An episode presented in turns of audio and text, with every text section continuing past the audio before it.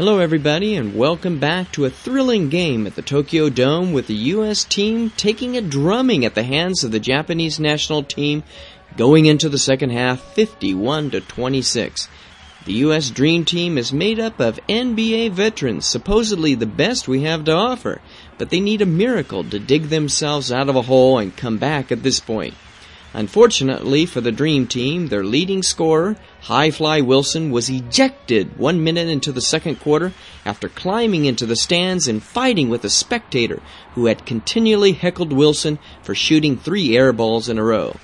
Another bizarre moment came late in the second quarter when the Japanese center, Tomohiro Suzuki, suffered a concussion and was knocked out cold as he lunged for a ball and collided with the knee of one of his own teammates. There also have been several other injuries, including the loss of starting forward Masa Harada. Some of the coaches on the U.S. team are attributing the team's sluggish performance to some raw fish they had last night while attending a banquet in their honor.